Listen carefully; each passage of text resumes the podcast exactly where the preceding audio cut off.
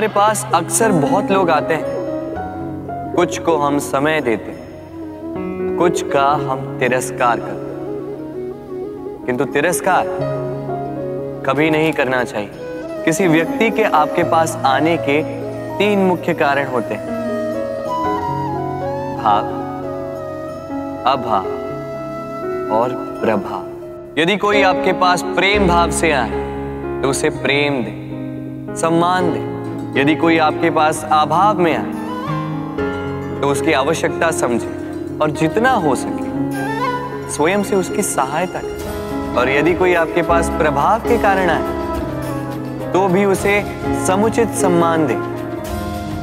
स्वयं को भाग्यशाली समझे कि कोई आपके प्रभाव में।